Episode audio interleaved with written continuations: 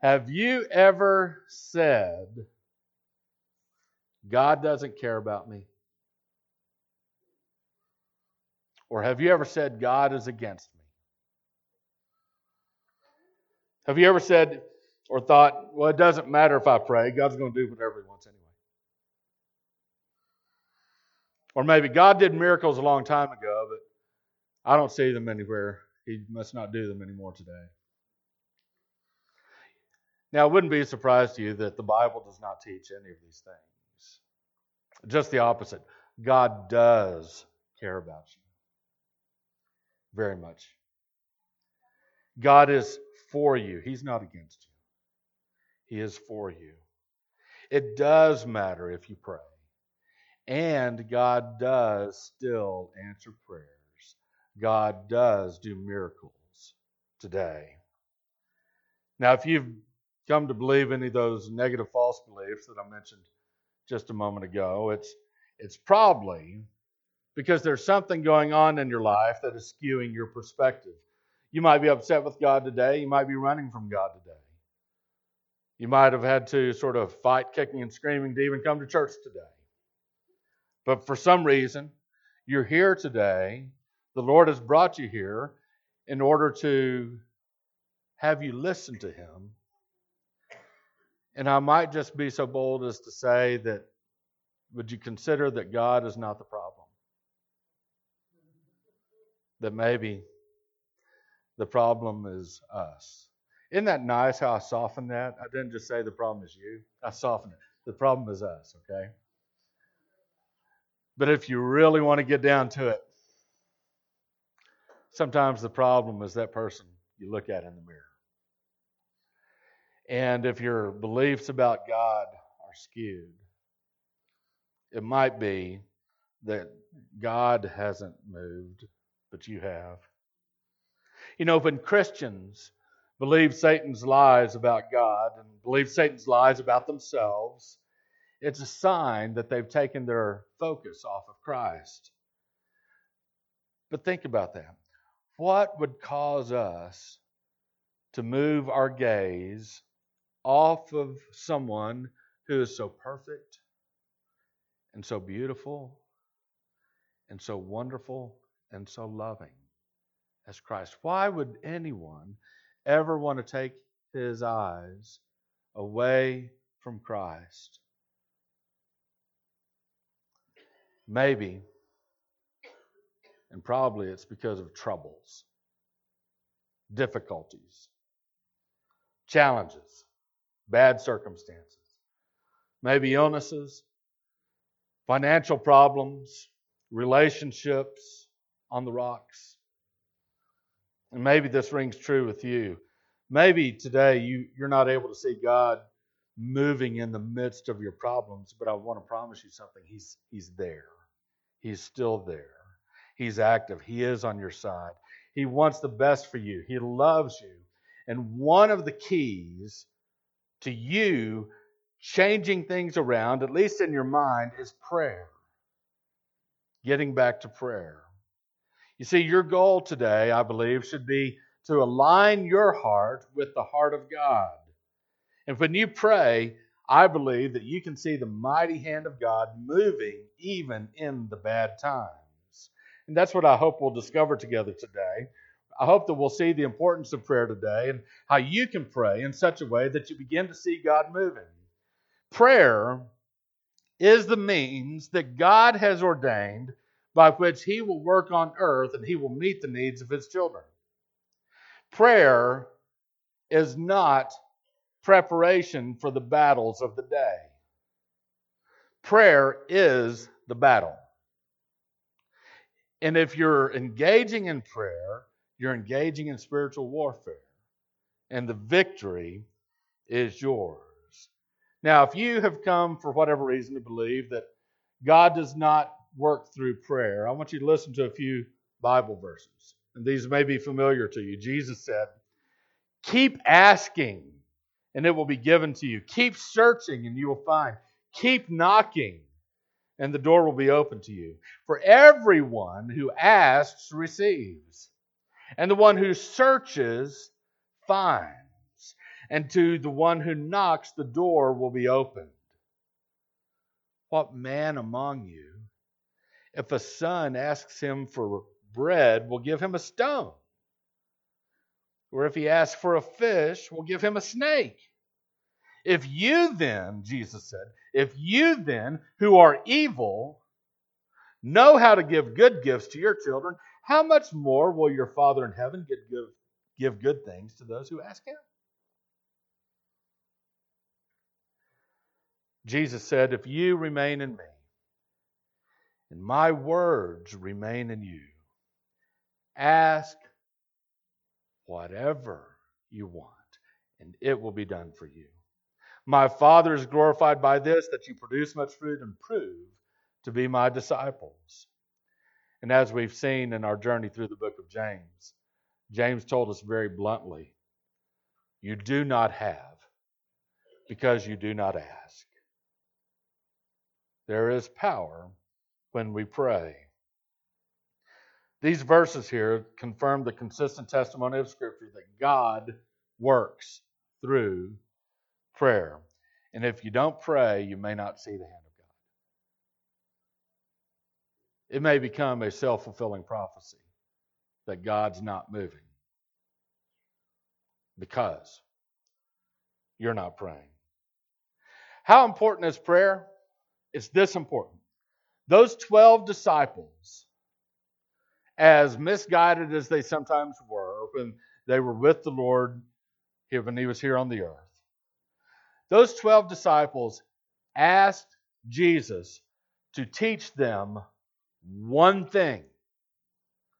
They did not ask Jesus to teach them to teach others. They didn't ask them to teach us how to teach others. They didn't ask him, him teach us how to preach.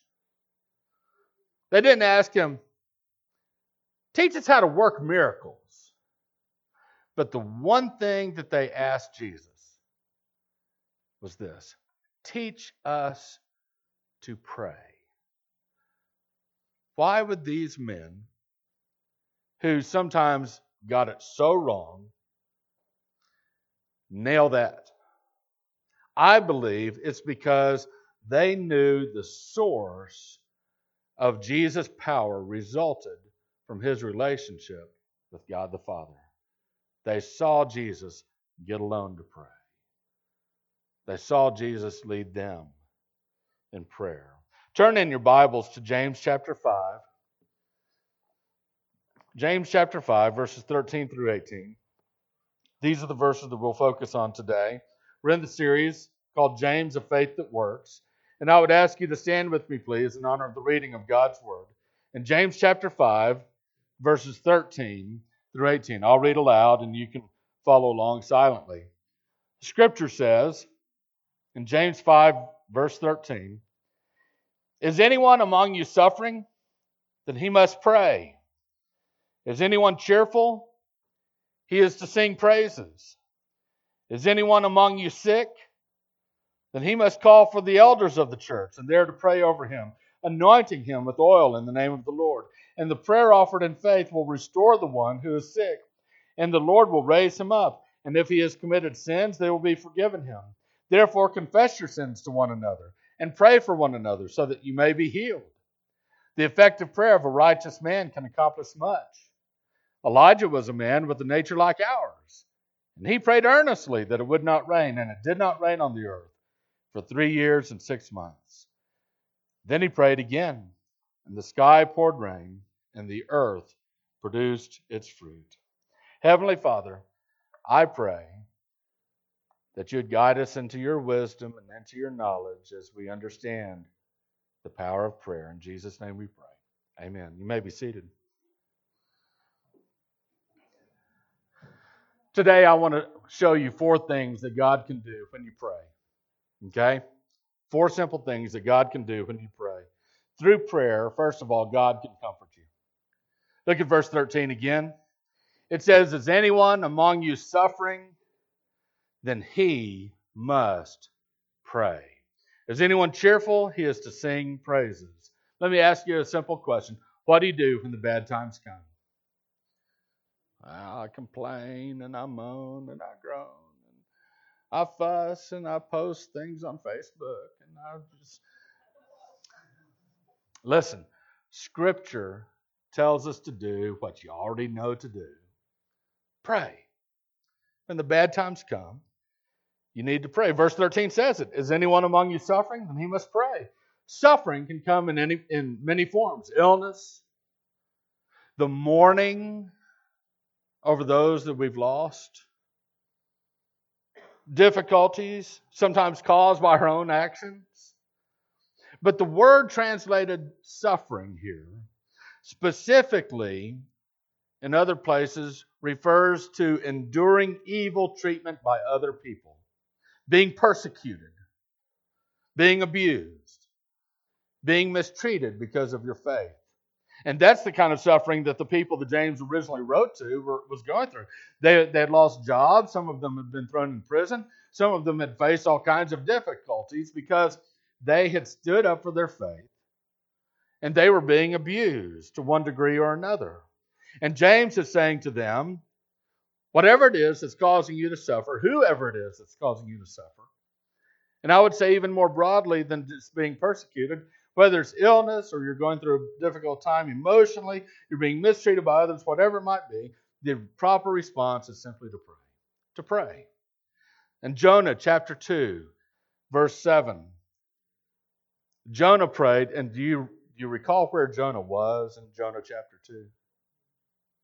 When he finally prayed. I mean, I love the book of Jonah because in all of Jonah chapter 1, Jonah doesn't pray. He's running from God. God said, Go to Nineveh. He said, I'm, I'm going to Tarshish. No one's ever heard of Tarshish. He's going to Tarshish. He gets on a, a boat, on a ship with a bunch of unbelievers. The ship starts to have trouble, ship starts to sink. They come down, they find him asleep. They say, What are you doing, man? Pray to your God. We're all praying to our gods. Pray to your God. Jonah does not pray. It's not until they throw him in, he gets swallowed by a big fish. That's when he finally decides to pray. I like Jonah because Jonah is about as stubborn as a lot of us. And listen to what Jonah prayed in Jonah chapter 2, verse 7. He said, As my life was fading away, I remembered the Lord. My prayer came to you, to your holy temple.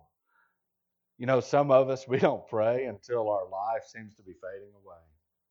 But even then, pray. Remember the Lord. Philippians 4, verses 6 and 7 says, Don't worry about anything, but in everything, through prayer and petition with thanksgiving, let your requests be made known to God. And the peace of God, which surpasses every thought, will guard your hearts and your minds in Christ Jesus. 1 Peter 5 7 is a beautiful verse. It says, Cast all your care upon him because he cares for you. He cares for you. Why should you pray? Because Scripture says that God is the Father of mercies and the God of all comfort. He comforts us in all of our affliction. What is it we should pray for when we're going through a bad time?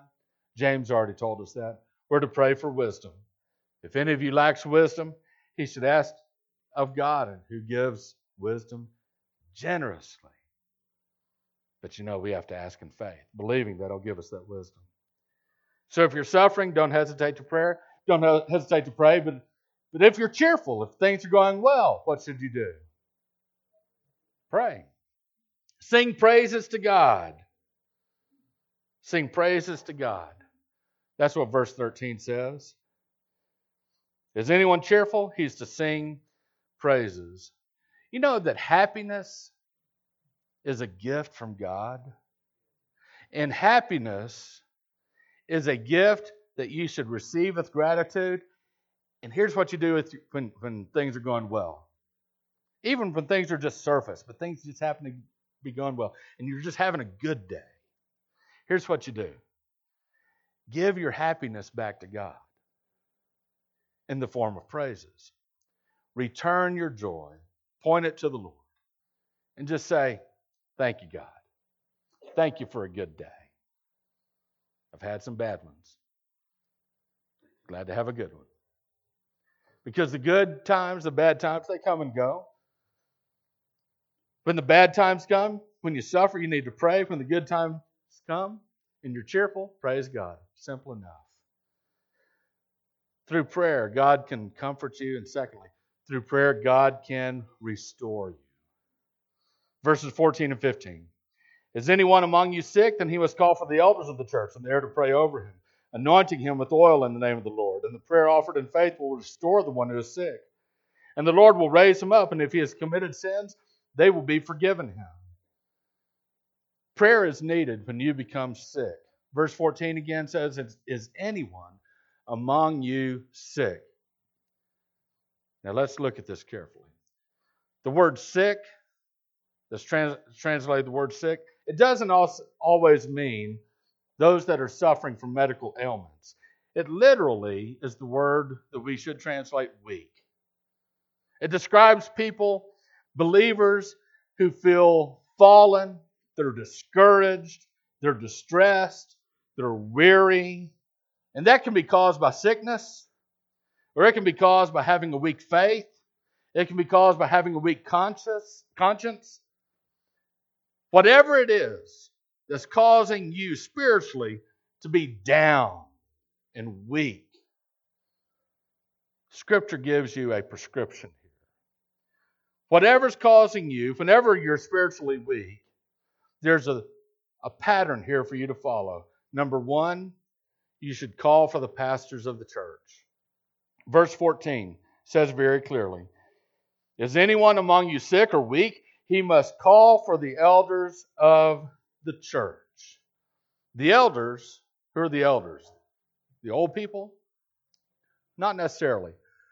The word elders is interchangeable with pastors, although I am getting older by the day. The elders are the pastors of the church. They're, they are the men that God has given the congregation to serve his people as pastors. And so I'm going to be very clear with you, very blunt with you.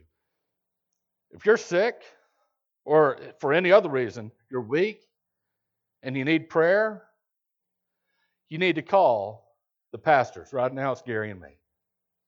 You need to call one of us. Okay? Posting it on Facebook is not letting me know. Okay? Post it on Facebook all you want. I don't care. But that's not letting me know. What I want to avoid is someone posting something on Facebook and then getting mad at the pastor because the pastor didn't know. Believe it or not, I'm not on Facebook that often. I will probably miss what you put on Facebook. If you need prayer from a pastor, you got to let me know. I put my email. We put both of our emails, our cell phones, are there in the bulletin. Call the church office. Let us know somehow so that we can come and pray for you. Putting on Facebook is not telling the pastors. Telling somebody else is not telling the pastors. Okay? There's a responsibility that you have when you need prayer from a pastor. And you've got to contact, you've got to connect with the pastors.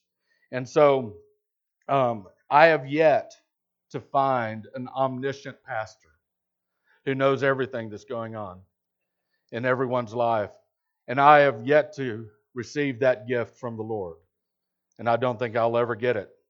And so uh, please understand if you're suffering, we want to pray for you. You've got to let us know directly, okay? Scripture makes that very clear.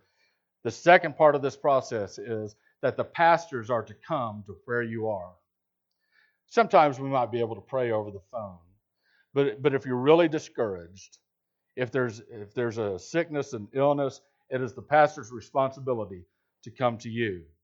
I know that there are pastors out there that are so big for their britches, they never make any visits to anybody. That is a dereliction of duty. Okay, Scripture tells the pastors very clearly to go exactly where their people, for God's people, are because the pastors, when they go to the person, they serve as the church's representatives. And by being physically present at your side when you're weak, the pastors demonstrate that your weakness, whatever it might be, an illness or whatever it might be, it is not a cause for exclusion from the fellowship of God. Because you might feel that way if you're spiritually weak. That, oh, no one loves me. The church has turned its back on me. You might, you might think all kinds of things that just aren't true. And so when the pastors go to visit you personally and they pray over you, it is a sign that you're not excluded from the fellowship just because you're feeling weak. It's a sign that the church embraces you when you're weak. We stand with you when you're weak. We are by your side when you're weak. The next thing Scripture tells us to do is that the pastors of the church, the elders, should anoint you with oil. What in the world is this all about? I thought we were Baptists. What, what's going on here? One of two things. Either the anointing with oil, and we're talking about olive oil, not motor oil, okay? Uh, either the anointing of, with oil is a, a spiritual exercise that shows some type of spiritual anointing of the Holy Spirit upon the person's life, or, on the other hand, it may be uh, something that's more medical. And let me explain why I b- might believe that. The word translated anoint here is not the typical word that's meant to anoint. The word in this verse literally means to smear. And it's a term that's used to describe how olive oil was used in ancient medical treatment. The idea is that James is saying that for those Christians who've been physically abused through persecution, even those who have a medical ailment, they need two things they need spiritual care and they need medical treatment. The fourth thing that needs to happen is that the elders of the church should pray for you to be strengthened, pray for you to be made whole. Look at verse 15 again. It says, And the prayer offered in faith will restore the one who is sick, and the Lord will raise him up. And if he has committed sins, they will be forgiven him. And so the elders draw very close to the one who is sick. I mean, physically close to the one who's sick. And the prayer that's uttered, James is saying, should be made directly over the one who is weak, the one who is sick. And touching the body of the sick with oil in the name of Jesus and joining their voices in prayer above the body for the sick person is what's being described here. It's very similar to what Elijah did when he prayed for the widow, for the son of the widow of Zarephath. The Bible says, Then he stretched himself out on the boy three times and cried to the Lord, Oh Lord my God, let this boy's life return to him. And the Lord heard Elijah's cry, and the boy's life returned to him, and he lived. And so when the elders, when the pastors of the church come to you when you're weak and you're sick, and we pray for you, that prayer will strengthen you, it will encourage you, it will help you if you're feeling discouraged and distressed and weary and your own faith will be restored. Now, before we move on, let me address what Scripture says about prayer and its role in healing. A few principles. Number one, as a believer in Christ, you have the right to ask for healing from the Lord. God has revealed himself to his people in Exodus 15, verse 26, as Yahweh Ropheka, sometimes translated or pronounced Yahweh Rapha. I am the Lord who heals you. Now, when God's kingdom is fully consummated and Jesus has returned and there's a new heaven and a new earth, there will no longer be any sickness. We won't have to deal with this anymore. Although we await that day, we are still today part of God's eternal kingdom. Right now, we experience in part God's eternal kingdom. So don't be afraid to ask God to do miracles. God can do them. God can do them. We do not have time to list all of the miracles, even the medical miracles, that God has done in this body. Principle number two God heals. And sometimes he uses medical means to do so. Let me show you from Scripture. In Acts 28, the very last chapter of the book of Acts, Paul and Luke, Luke, by the way, is a physician, they're shipwrecked in Malta. The father of uh, Publius was very ill, and Paul, it says, Paul went into him and prayed, and he laid his hands on him and healed him. The word used in Acts 28, verse 8, to describe the miraculous healing by Paul is a word called iomai. The next verse says that others on the island who were sick also were brought in to be healed. But the word described for their healing is a different word. It's not the word iomai, it's the word therapeuo. We get the word therapy from it. That word means that medicine was practiced upon them. And so God used Paul's prayer to bring out bring about a miracle of healing, and he also used Luke's expertise as a physician to bring about healing to others. You see, God heals with and without the use of medicine. In fact, if there's any healing at all, it is God who does it. God is the one who gets credit. Principle number three about prayer and healing it may not be in God's will for healing to occur in a particular case. You can pray for healing, but the Bible also instructs you to seek God's will. In 1 Corinthians chapter 2 verses 7 through 10, Paul earnestly prays for healing that does not occur. In 2 Timothy 4 verse 20, Paul prayed for a friend and a helper, Trophimus, who remained sick at Miletus. And yet, Paul, even though he had what we would call the gift of healing, Paul did not heal him. We have no record if the person was healed or not. Through prayer, God can do something else. He can strengthen your relationships. Verse 16 says, Therefore, confess your sins to one another and pray for one another so that you may be healed.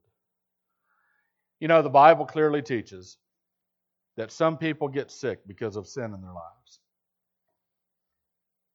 Not everyone who's sick is because of sin. But sometimes a person needs a wake up call.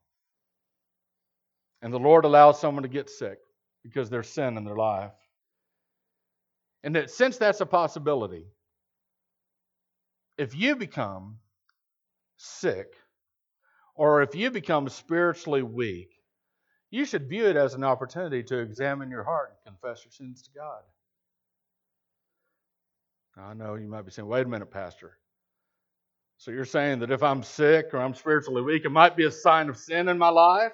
And I'm supposed to call you, my pastor, to come and pray for me? Wouldn't that be an, an exposure of my life that maybe there's sin in my life? And I'd say, yeah, maybe.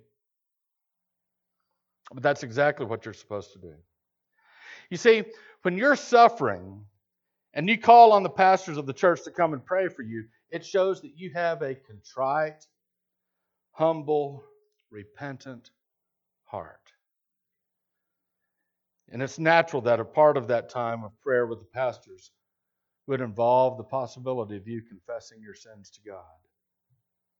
And if you do confess your sins to God,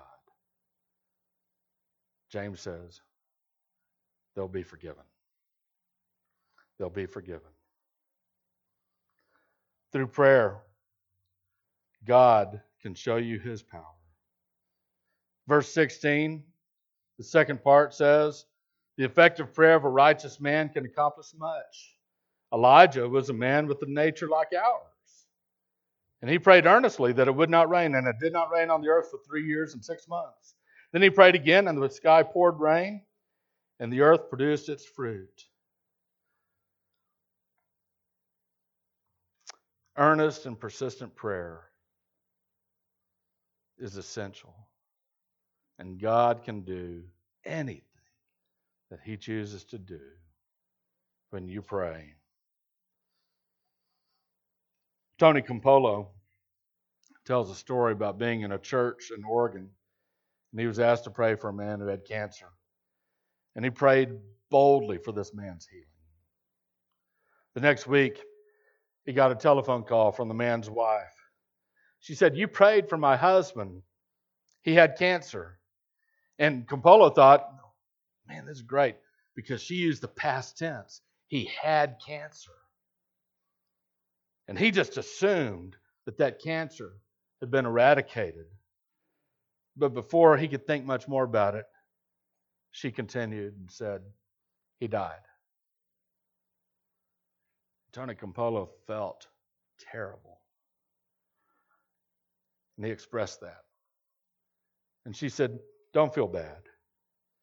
When he came into church that Sunday, he was filled with anger. He knew that he was going to be dead in a short period of time, and he hated God for it.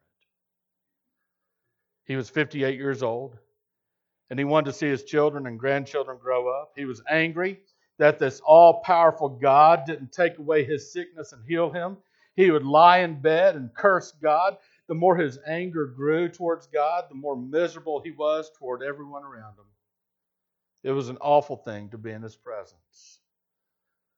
But then she told Tony Campolo, after you prayed for him, a peace had come over him and a joy had come into him.